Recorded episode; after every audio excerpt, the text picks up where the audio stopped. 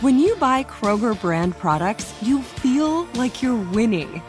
That's because they offer proven quality at lower than low prices. In fact, we guarantee that you and your family will love how Kroger brand products taste, or you get your money back. So next time you're shopping for the family, look for delicious Kroger brand products because they'll make you all feel like you're winning. Shop now, in store, or online. Kroger, fresh for everyone.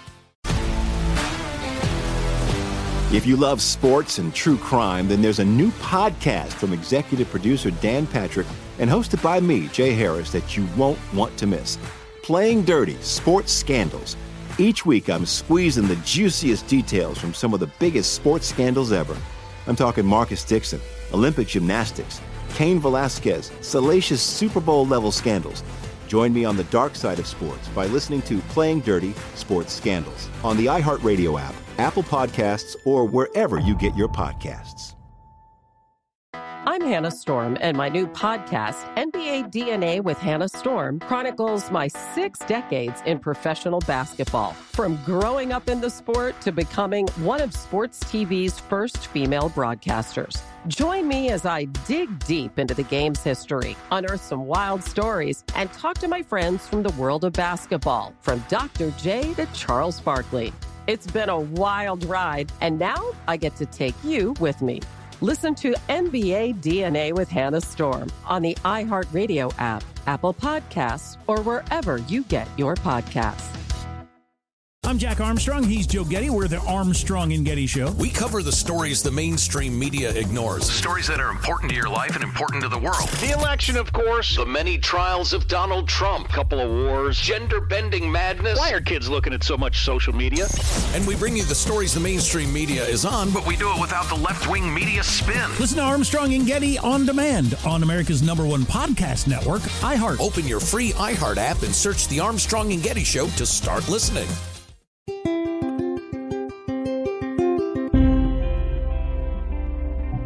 On this episode of Newt's World, we're going to deal with somebody who's truly immortal and who has become surprisingly controversial, which tells you more about the time we live in. In April 1962, President John F. Kennedy hosted a Nobel Prize dinner at the White House. He said, quote, I think this is the most extraordinary collection of talent, of human knowledge, that has ever been gathered together at the White House, with the possible exception of when Thomas Jefferson dined alone. Now, think about that tribute. It's a little bit exaggerated. Jefferson was one of the most extraordinary of the founding fathers, not only very, very smart, a great writer, but somebody who had an almost universal interest in knowledge. In a different era, he might have been considered a Renaissance man, but in the colonial period of America, people didn't even think like that. So Jefferson is fascinating. He was controversial in his lifetime, and he is controversial today. He's the founder of the Democratic Republican Party, which is today the oldest political institution in the world. He created the first really competitive presidential race and broke with many of the norms of the British system. He distrusted government, which is what's really remarkable when you look at the people who today criticize him and are opposed to him. Jefferson somehow came to this belief that freedom was based on the individual and on the individual's relationship with God.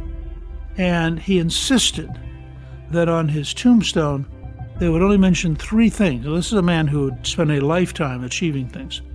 He was, quote, author of the Declaration of American Independence, of the Statute of Virginia for Religious Freedom, and father of the University of Virginia.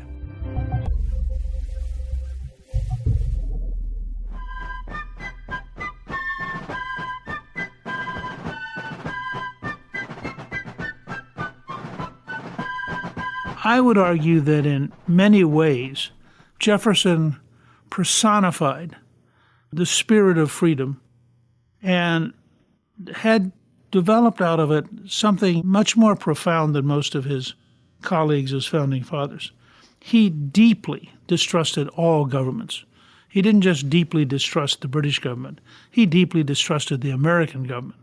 And as a result, while he was the ambassador in Paris, as the American Constitution was being developed, he wrote his very, very close friend, James Madison, and said that he would oppose the adoption of the Constitution unless they added a Bill of Rights.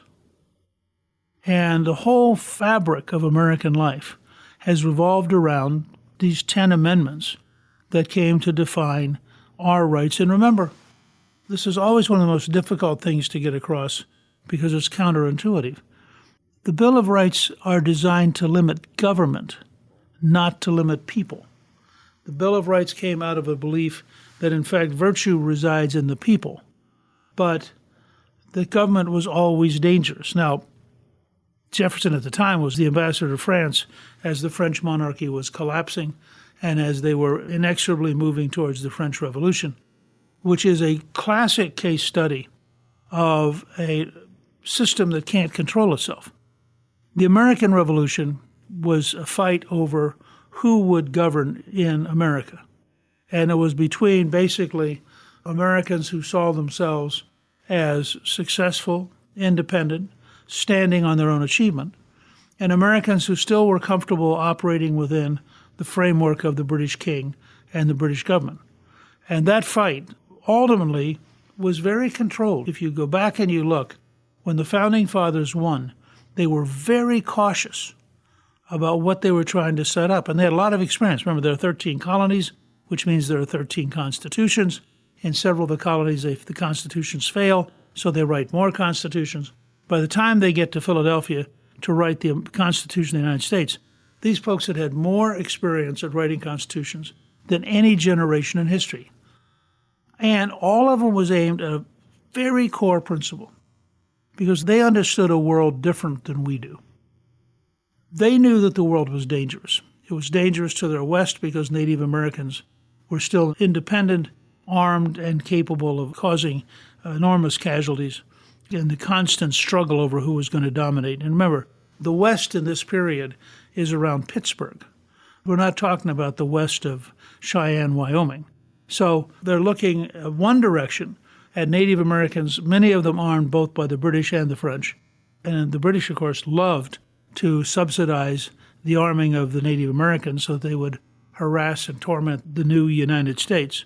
At the same time, they were vividly aware of the great power struggle that was underway to see who would dominate Europe. So they knew that between the French, the Spanish, the British, the Prussians, the Dutch, that there was this ongoing, very deep and very powerful struggle of systems much bigger than the current American military of the current American Navy. So, on the one hand, in order to protect our freedom, they wanted a government strong enough to offset these dangerous countries. On the other hand, in order to protect our freedom, they wanted to make sure that the government that was strong enough to protect our country couldn't then take over and control us. And in this effort to find a path between the two, the future of domination by foreigners and the future of domination by bureaucracy and government at home, Jefferson was one of the leaders in trying to find a way to have us be a genuinely free country, which meant freedom for the individual, not just freedom for the king or the president. Presidents basically are just temporarily elected kings. And it's the House and the Senate that make America so much different from the European monarchies. But Jefferson himself had spent a long and really quite curious life. I'm an amateur paleontologist, and when you visit Monticello, you will find, for example, teeth from mastodons and mammoths. You'll find part of the skeleton of a giant sloth that had gone extinct sometime in the Pleistocene. You'll find that Jefferson is collecting everything. He's fascinated by the world, and that, you know, I always tell people I'm willing to be a Jeffersonian, by which I mean that I will not buy more than half a continent at any one time. So think of that as limited government. And I won't do more than send the Marines to Tripoli without telling the Congress. And by the way, when he bought half a continent, he bought it and then told the Congress. One of the reasons I find Jefferson so complicated to talk about is that he's this mass of contradictions. On the one hand, he wants limited government, unless he decides he wants unlimited government, in which case he briefly deviates, buys the whole area that is the Mississippi River Basin, then he reverts back to wanting limited government. He vetoes a bridge over the Potomac as not the business of government because he's frugal. But then he spends millions buying the West from the French. You try to fit all this into one personality and you begin to realize that if he'd been your uncle, he would have been a very complicated uncle. He also he was a polymath in the sense that he learned everything in every direction. Oh, on one of his trips to Europe, remember back then, if you say, I think I'll go to Europe, it was a long voyage by sailing ship. On one of his trips to Europe, he taught himself Spanish by reading Spanish novels. And you just have this image of Jefferson wrapped up in a blanket, sitting on the deck of the ship, gradually going east towards Europe and trying to literally teach himself Spanish. He already had French. He also was a person who had a very complicated vision of religion. Jefferson had written at one point that there should be a wall between government and religion. Now, people then interpreted that to mean the government should be anti religious. That's not what Jefferson said. Jefferson was living in an era when the Church of England was paid for by the government, when the Catholic Church in France was getting government money. And what he was saying was that no religion should get money from the government. But he did not intend in any way to have government be hostile to religion. In fact, while Jefferson was president, he signed a bill to send missionaries to the Indians. He allowed the Treasury building to be used as a church because there were no very large buildings in Washington at that time. And the week that he signed the letter explaining that there would be a wall of separation between church and state, that week he got into a carriage and went up to the Capitol, where the Capitol was actually used as a church until the 1840s. So it's a little hard to say that he wanted total separation. What he did want is for people to be able to worship freely. He was very open to people finding God in their own way. And he wanted to make sure that the government wouldn't put its thumb on the scales in one direction or another. One of the places I go when I want to think about the founding fathers, there are really, in my mind, three great centers. One is to go to Boston and look at the Adams family, Samuel and John and others, and think about what that whole experience was like there. The second is to go to Philadelphia and to stand in the shadow of Benjamin Franklin. The third is to go to Williamsburg. The Rockefeller Foundation rebuilt Williamsburg in the 1930s. I find every time I go there that the historic part of my soul gets renewed and refreshed. They've done an amazing job. And you can imagine yourself walking down the street where Mr. Jefferson is studying and reading law under Mr. Wythe, who's one of the great lawyers of that generation, and then going down to one of the taverns, which are still there, and having a libation, and talking about the law, and talking about what's going on in Europe, and talking about the theoretical principles on which freedom should be based. And you have this whole notion that Jefferson was capable of talking about almost anything. Jefferson, first of all, is a reader. He loved to read so much that he actually built a movable desk so that he could, if he was going to go, say, to Philadelphia, which back then was a long trip, he had a desk that he could put in the carriage so that he could work both reading and writing while he traveled. And in that sense, he was constantly trying to improve things. He was constantly looking can I do it better? Can I do it faster?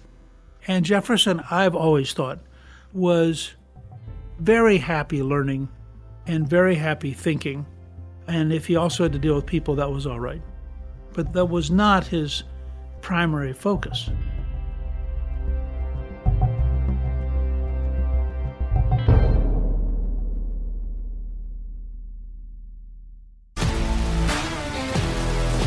If you love sports and true crime, then there's a new podcast from executive producer Dan Patrick and hosted by me, Jay Harris, that you won't want to miss.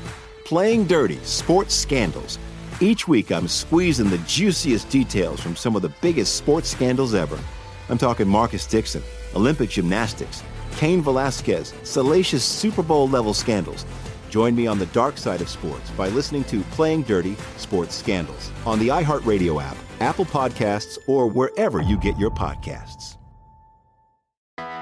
I'm Hannah Storm, and my podcast, NBA DNA with Hannah Storm, digs deep into the history of professional basketball, along with my own as one of the first female sportscasters. Now let's get you up to speed on what else happened around the NBA today. We talked to all sorts of people I interacted with, from Dr. J to Charles Barkley and recap iconic moments. Yes, he's got it. He, here he comes. Way rock the baby to sleep and slam dunk. As well as some of the wild stories behind the scenes. We were like, what? What are we in for? The scoreboard crashes before we even tip a game off. Today, the NBA is a global sports and entertainment giant. Players are multimillionaires and cultural icons. Iguodala to Curry, back to Iguodala, up for the layup. Oh, blocked by James. LeBron James. And these stories are about how we got here, both on and off the court. And what's next? Listen to NBA DNA with Hannah Storm on the iHeartRadio app, Apple Podcasts, or wherever you get your podcasts. I'm Jack Armstrong. He's Joe Getty. We're the Armstrong and Getty Show. We cover the stories the mainstream media ignores. Stories that are important to your life and important to the world. The election, of course. The many trials of Donald Trump. Couple of wars. Gender bending madness. Why are kids looking at so much social media? And we bring you the stories the mainstream media is on, but we do it without the left wing media spin. Listen to Armstrong and Getty on demand on America's number one podcast network, iHeart. Open your free iHeart app and search The Armstrong and Getty Show to start listening. Hi, I'm Michael Rapaport. And I'm Kebe Rapaport. And together we're hosting Rapaport's, Rapaport's Reality, Reality Podcast. Podcast. We have a passion for reality TV, and we're inviting you into our living room. We're talking tea, we're dissecting the drama, and we're giving praise to the single greatest form of entertainment on television today. That is right. Reality TV is the greatest form of entertainment on television today. Here are some examples of what you'll hear from us on Rapaport's Reality Podcast. This is where we discuss all things reality TV, all things popular culture, and a little bit of Rapaport's reality, the reality a little of bit. us. We're a figuring out. And if we had been recording these last four or five days, Ooh. it, it would have been Ooh, would've been the been podcast would have taken a, a, a left turn. Listen to Rapaport's reality with me, Kebe Rapaport. And me, Michael Rapaport, on the iHeartRadio app, Apple Podcast, or wherever you get your podcast.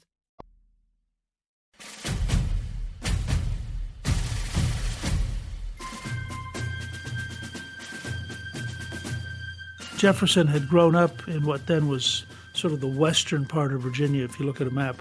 We're talking about central Virginia today.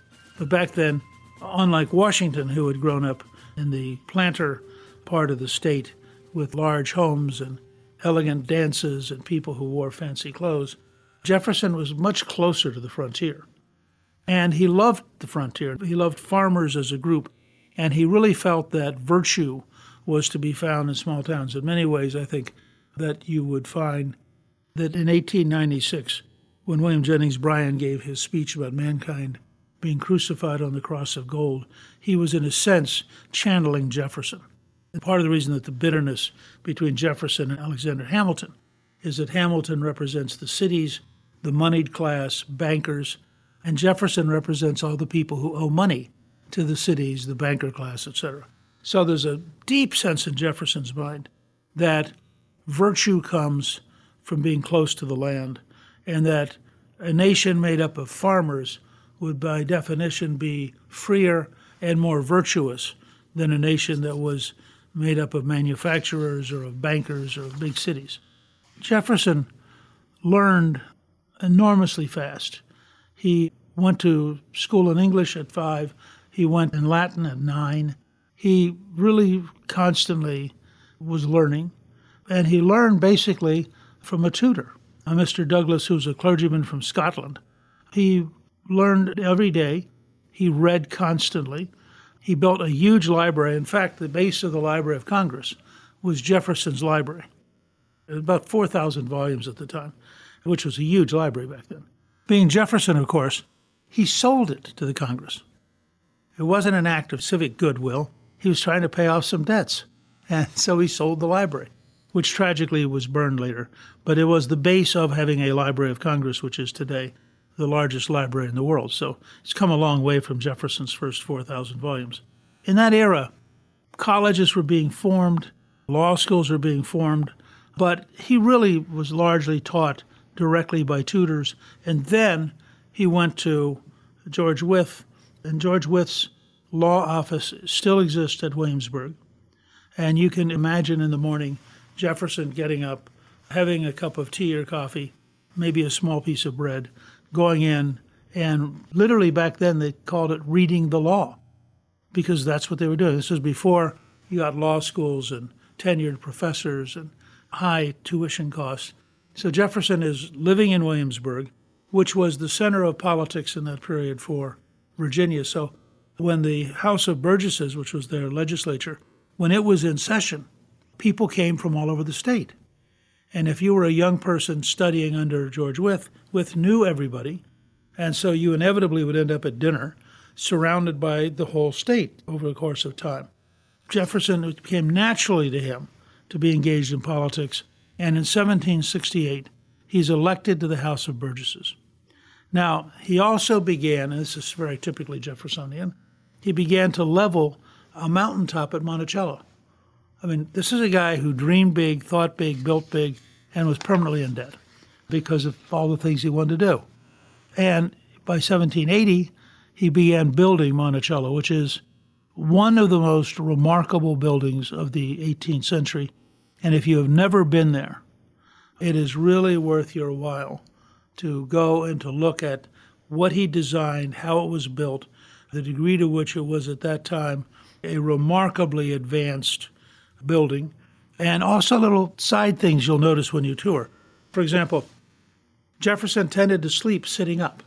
People thought it was better for you because if you lay down, you could get water in your lungs. And so it was really sort of a norm. Now, Jefferson himself was very tall. So you have this tall guy in a long bed sitting up. Jefferson finally gets really lucky and inherits 11,000 acres of land and 135 slaves which means, of course, he quit practicing law. Unlike some people who loved practicing law, Jefferson had earned a living. Now he didn't have to earn a living, so he didn't. It's interesting that Jefferson, in that very same time period, wrote an article called A Summary View of the Rights of British America. So 1774, the same year he's inheriting land. And he says, resolved that it be an instruction to the deputies when assembled in General Congress with the deputies from other states of British America to propose to the said Congress that an humble and dutiful address be presented to His Majesty, begging leave to lay before him, as Chief Magistrate of the British Empire, the united complaints of His Majesty's subjects in America, complaints which are excited by many unwarrantable encroachments and usurpations, attempted to be made by the legislature of one part of the empire upon those rights which God and the laws have given equally and independently to all. Now, notice the, the forerunner of the Declaration. Where do the rights come from? Those rights which God and the laws. And Jefferson would have argued, as would most of the founding fathers, that the law was in fact the systemic implementation of God's will, and therefore that the rule of law was central to the rule of freedom, but that they were both based on God. This is a radical statement hard to recognize today how radical it is because it's saying that the rights don't come from the king, the rights come from God. And it is the forerunner of what he will write two years later. So it's important to remember you have this sudden explosion of energy in the late 1760s, early 1770s, partially brought about because in winning the Seven Years' War, or as we called it in the New World, the French and Indian War, the French were eliminated as a threat. And now, not having to be afraid of the French, the Americans looked up and said, well, if we don't have to be afraid of the French, why are we paying all this money to the British Crown? And the British Crown basically said, well, because we own you. And the Americans said, actually, you don't. Our patriotism comes from God, not from the court. And we repudiate the idea that you owe us. There's a great statement a man who was quite elderly by that point, I think in his early 80s, who had fought in the American Revolution. And somebody came to him and said, Why did you fight? Was it the Tax Act? Was it the Stamp Act? Was it the imposition of taxes? Why did you end up fighting? And he said, Young man, we intended to be free, and they intended for us not to be free. And so we fought, and now we're free. And I think it was this sense which you see suddenly coalesce between 1770 and 1776 in ways that are amazing. You could not predict in 1770 that six short years later they would be passing the Declaration of Independence. Now, Jefferson was a little bit shy, and he understood that his great strength was not as a debater or an arguer. He was not a courtier. He was not a man who could go around and win over. And in fact, John Adams said that he was silent for his entire first year. He was elected in 1775 to the Continental Congress. And this is what Adams wrote in his autobiography. Mr. Jefferson had now been about a year a member of Congress, but had attended his duty in the House but a very small part of the time, and when there had never spoken in public. And during the whole time I sat with him in Congress, I never heard him utter three sentences together. The most of a speech he ever made in my hearing was a gross insult on religion in one or two sentences, for which I immediately gave him the reprehension which he richly merited. So you have the sense of Jefferson being taciturn, quiet, watching, learning, thinking. And then in 1776, he is asked to help write the Declaration of Independence. And there is no question that he developed the core language of that declaration. He's also elected in 1776 to the Virginia House of Delegates, where he's appointed to revise Virginia law. Remember, all 13 of the colonies are going through the same process. He helped create the Virginia Statute for Religious Freedom. And this is extraordinarily important because it moves from just a political argument to a profound argument about liberty and a profound argument about the very nature of your relationship to the king and your relationship to God. The General Assembly in Virginia appointed five men to a committee of revisers to review the law and to redraft them for the independent state.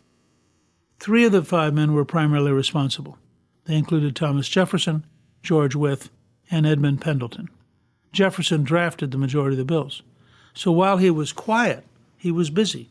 But his strength was in the written word, where he had time to think and where he could write with extraordinary elegance in a way that very few people have been able to equal.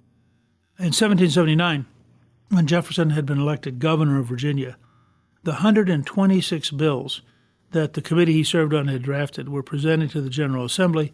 Most of them were not adopted or even seriously considered. However, Bill 82, the Virginia Statute for Religious Freedom, which called for a separation of church and state, was considered and finally adopted in 1786.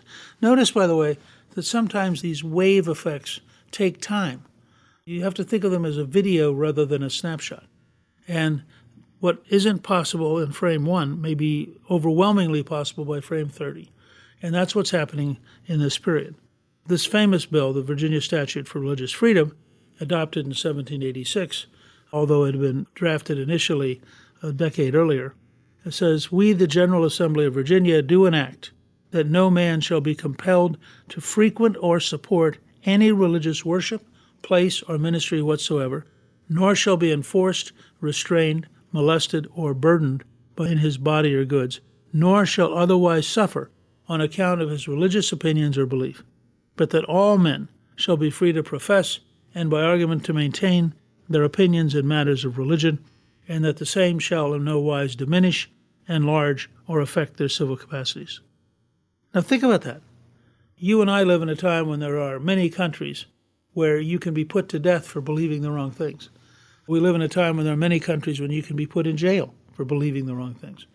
And yet here they are in the late 18th century laying out a frame of reference that liberates people from government and says your religious beliefs are up to you and you will not be punished, you will not be fined, you will not be sent to jail because you are protected in your right to approach God as you see fit.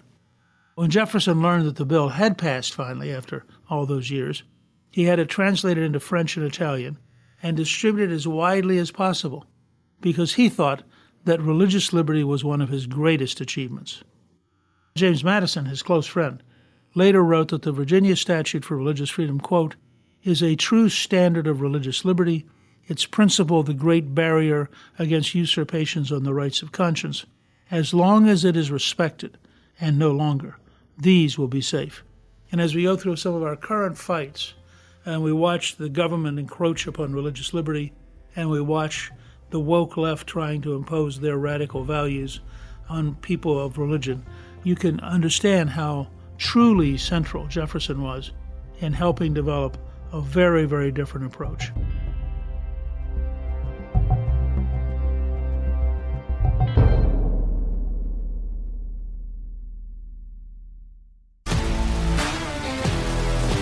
If you love sports and true crime, then there's a new podcast from executive producer Dan Patrick and hosted by me, Jay Harris, that you won't want to miss. Playing Dirty Sports Scandals. Each week, I'm squeezing the juiciest details from some of the biggest sports scandals ever. I'm talking Marcus Dixon, Olympic gymnastics, Cain Velasquez, salacious Super Bowl level scandals.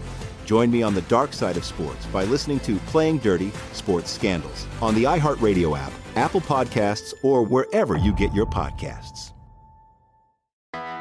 I'm Hannah Storm, and my podcast, NBA DNA with Hannah Storm, digs deep into the history of professional basketball, along with my own, as one of the first female sportscasters. Now let's get you up to speed on what else happened around the NBA today. We talked to all sorts of people I interacted with, from Dr. J to Charles Barkley and recap iconic moments. Yes, he's got it. He, here he comes. Way rock the baby to sleep and slam dunk. As well as some of the wild stories behind the scenes. We were like, what? What are we in for? The scoreboard crashes before we even tip a game off. Today, the NBA is a global sports and entertainment giant. Players are multimillionaires and cultural icons. Iguodala to Curry, back to Iguodala, up for the layup. Oh, blocked by James. LeBron James. And these stories are about how we got here, both on and off the court. And what's next? Listen to NBA DNA with Hannah Storm on the iHeartRadio app, Apple Podcasts, or wherever you get your podcasts. I'm Jack Armstrong. He's Joe Getty. We're the Armstrong and Getty Show. We cover the stories the mainstream media ignores. Stories that are important to your life and important to the world. The election, of course. The many trials of Donald Trump. Couple of wars. Gender bending madness. Why are kids looking at so much social media? And we bring you the stories the mainstream media is on, but we do it without the left wing media spin. Listen to Armstrong and Getty on demand on America's number one podcast network, iHeart. Open your free iHeart app and search The Armstrong and Getty Show to start listening. Hi, I'm Michael Rapaport. And I'm Kebe Rapaport. And together we're hosting Rapaport's, Rapaport's Reality, Reality Podcast. We have a passion for reality TV, and we're inviting you into our living room. We're talking tea, we're dissecting the drama, and we're giving praise to the single greatest form of entertainment on television today. That is right. Reality TV is the greatest form of entertainment on television today. Here are some examples of what you'll hear from us on Rapaport's Reality Podcast. This is where we discuss all things reality TV, all things popular culture. And a little bit of Rapaport's reality, the reality of bit. us. We're a little figuring out. And if we had been recording these last four or five days, Ooh. it, it would have been, Ooh, would've been the podcast would have taken a, a, a left turn. Listen to Rapaport's reality with me, Kebe Rapaport. And me, Michael Rappaport, on the iHeartRadio app, Apple Podcast, or wherever you get your podcast.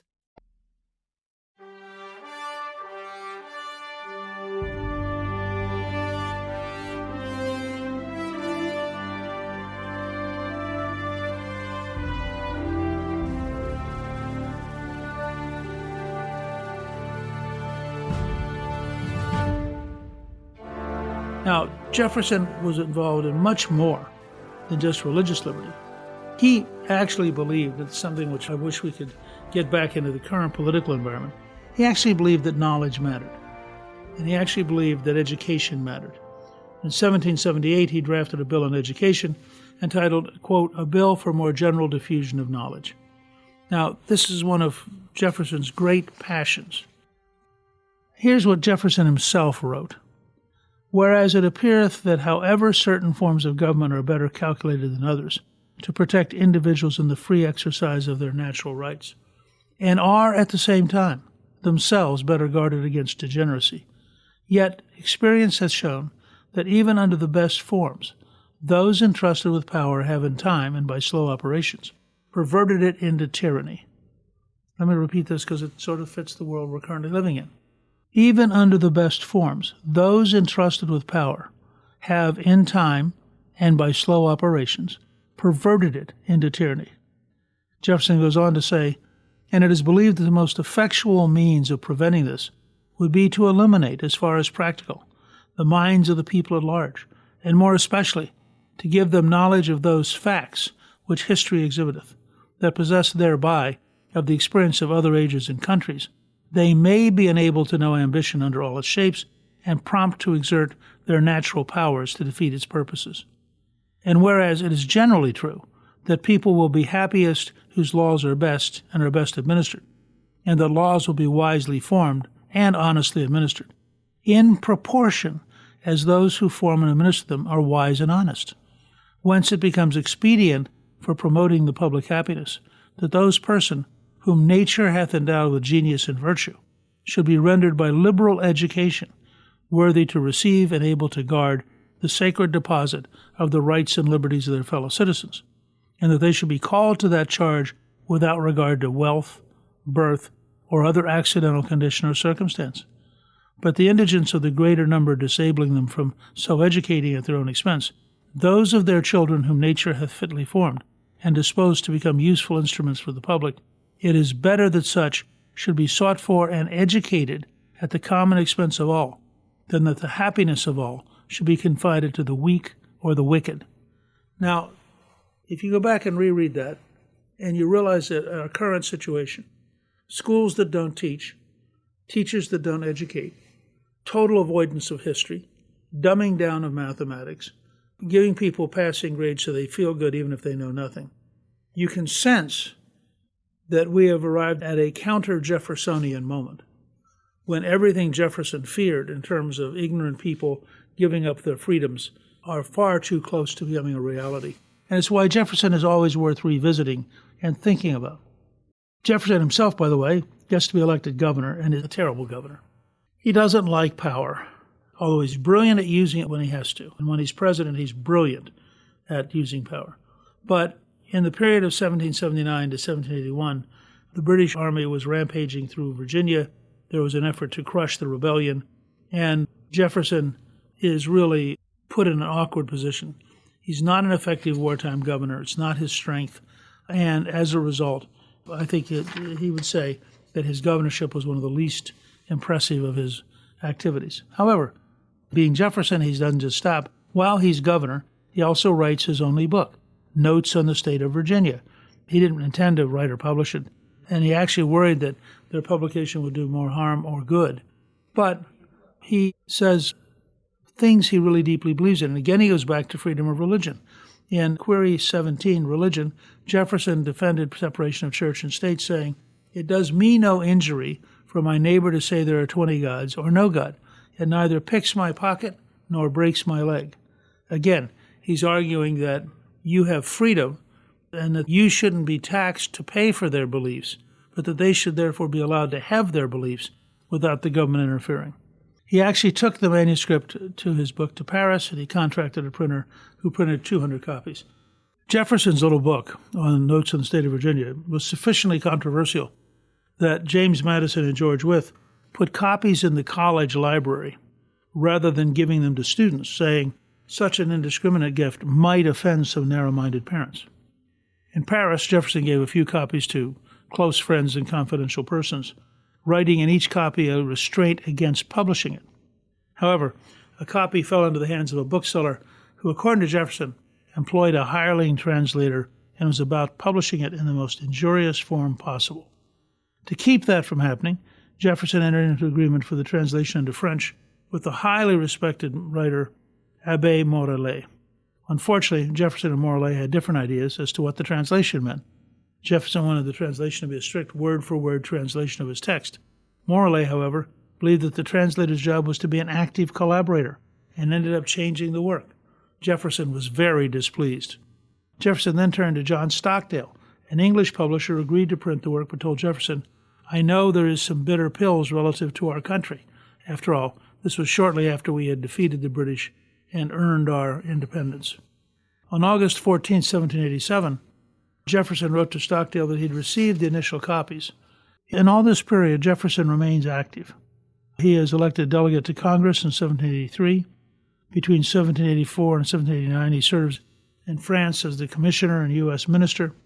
In 1787, he wrote to a good friend, Francis Hopkinson, his desire for this position to be silent and to be out of the limelight. And this gives you a flavor of Jefferson, which is so oddly contradictory. He says, My great wish is to go on in a strict but silent performance of my duty, to avoid attracting notice, and to keep my name out of newspapers, because I find the pain of a little censure, even when it is unfounded, is more acute than the pleasure of much praise. Now, so here you have this guy who, on the one hand, really is secretive and really doesn't want to be noticed. On the other hand, he is active in politics. He's governor of the state. He's ultimately going to be Secretary of State and Vice President and then President of the United States. And that sort of captures Jefferson. He is a very complicated person of enormous willpower, great patience and discipline, enormous capacity for work, and he's just really, really smart. You could probably argue that he and Benjamin Franklin were the two smartest of the founding fathers. They were both able to learn almost everything, and they both made major contributions to knowledge. To give you an example of Jefferson's genuinely diverse interests, in 1791 he and his friend James Madison made a botanical tour of the northern lakes, and his most lengthy journal entries was on the fly. The final report was never presented to anybody, but it still exists. So again, here's a guy who has written the Declaration of Independence, served in the Congress, served as governor, served as ambassador, and he's off writing a discourse on the nature of the fly.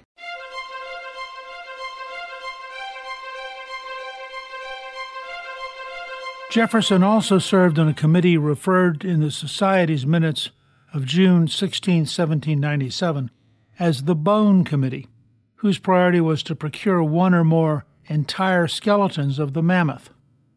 In 1807, when Jefferson financed the dig conducted by William Clark at Big Bone Lick, Kentucky, of the over 300 bones that Clark sent back, Jefferson offered the Society any of the fossils that were not already in their collection. On March 3, 1797, Jefferson became president of the American Philosophical Society the day before he became vice president of the United States. He served as president of the Philosophical Society for the next 18 years.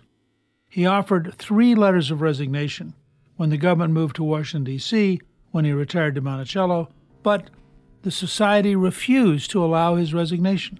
They finally accepted his resignation on January 20th, 1815. And so you can see that Jefferson's a complex person with an enormous range of interests. And in the next part, I'm going to talk about Jefferson as president and the extraordinary complex nature of his presidency and of what he did after that. So I hope you'll listen also to Jefferson as an American immortal in part two on Newt's World. Thank you for listening. You can read more about Jefferson's life and get links to my other Immortals podcast on our show page at newtsworld.com. Newt's World is produced by Gingrich 360 and iHeartMedia. Our executive producer is Debbie Myers, our producer is Garnsey Sloan, and our researcher is Rachel Peterson. The artwork for the show was created by Steve Penley. Special thanks to the team at Gingrich 360. If you've been enjoying Newt's World, I hope you'll go to Apple Podcast and both rate us with five stars and give us a review so others can learn what it's all about. Right now, listeners of Newt's World can sign up for my three free weekly columns at gingrich360.com slash newsletter. I'm Newt Gingrich. This is Newt's World.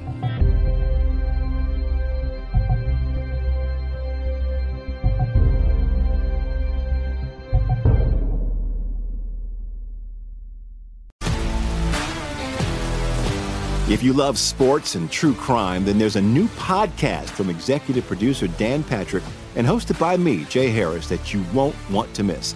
Playing Dirty Sports Scandals. Each week, I'm squeezing the juiciest details from some of the biggest sports scandals ever. I'm talking Marcus Dixon, Olympic gymnastics, Cain Velasquez, salacious Super Bowl level scandals. Join me on the dark side of sports by listening to Playing Dirty Sports Scandals on the iHeartRadio app, Apple Podcasts, or wherever you get your podcasts. I'm Hannah Storm, and my new podcast, NBA DNA with Hannah Storm, chronicles my six decades in professional basketball. From growing up in the sport to becoming one of sports TV's first female broadcasters. Join me as I dig deep into the game's history, unearth some wild stories, and talk to my friends from the world of basketball, from Dr. J to Charles Barkley. It's been a wild ride, and now I get to take you with me. Listen to NBA DNA with Hannah Storm on the iHeartRadio app, Apple Podcasts, or wherever you get your podcasts. I'm Jack Armstrong. He's Joe Getty. We're the Armstrong and Getty Show. We cover the stories the mainstream media ignores. Stories that are important to your life and important to the world. The election, of course. The many trials of Donald Trump. Couple of wars. Gender bending madness. Why are kids looking at so much social media? And we bring you the stories the mainstream media is on, but we do it without the left wing media spin. Listen to Armstrong and Getty on demand on America's number one podcast network, iHeart. Open your free iHeart app and search The Armstrong and Getty Show to start listening. More Than a Movie is back with season two. I'm your host, Alex Fumero, and each week I'm going to talk to the people behind your favorite movies. From The Godfather, Andy Garcia. He has the smarts of Vito, the temper of Sonny, the warmth of Fredo, and the coldness of Michael. To the legend behind La Bamba, Lou Diamond Phillips. When I walked in, I didn't think I had a shot at Richie because John Stamos' picture was already up on the wall. Listen to More Than a Movie on the iHeartRadio app, Apple Podcasts, or wherever you get your podcasts.